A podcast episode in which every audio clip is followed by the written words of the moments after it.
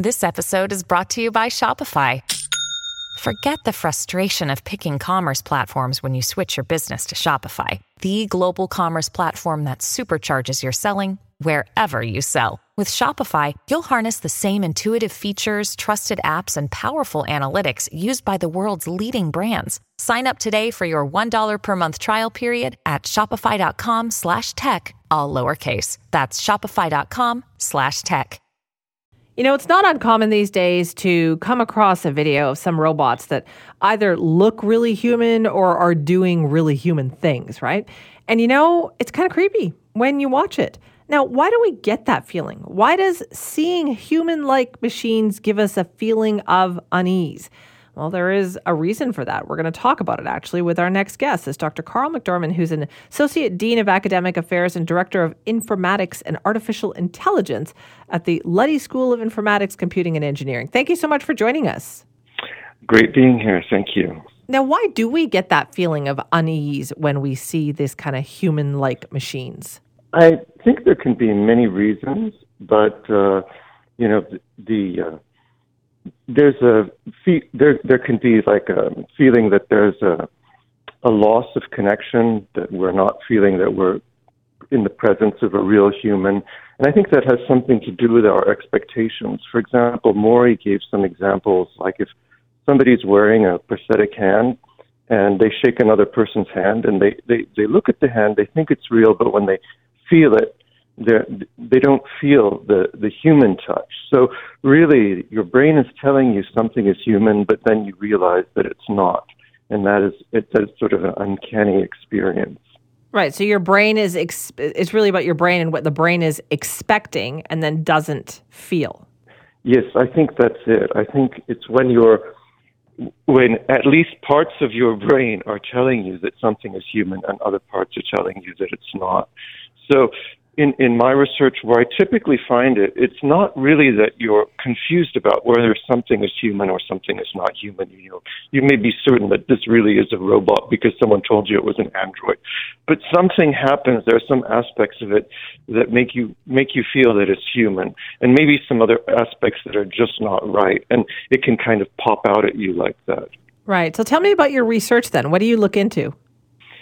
Uh, I've been looking at the uncanny valley for a long time, so I've been looking at it from from many different perspectives. I mean, re- recently I'm thinking very much about why is it in computer animation that people can feel a sense of uncanniness and how this might ruin a narrative. For example, if you're identifying with a heroic character in, in the plot, and and then something happens to make you feel that it's not really human then I think that this this can be harmful for the plot because really you're you're hoping for good things to happen to the character and uh, and so on.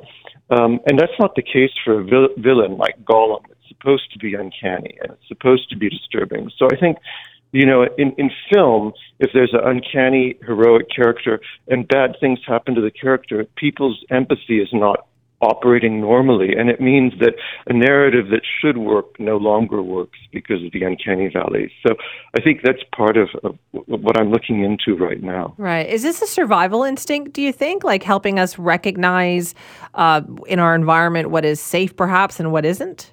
That is, um, I think that was in footnote three of uh, Masahiro Mori's original um, 1970 article. He mentioned that he thought it was like a, a survival instinct. I think um, you know that could be possible. That could be that could be one explanation.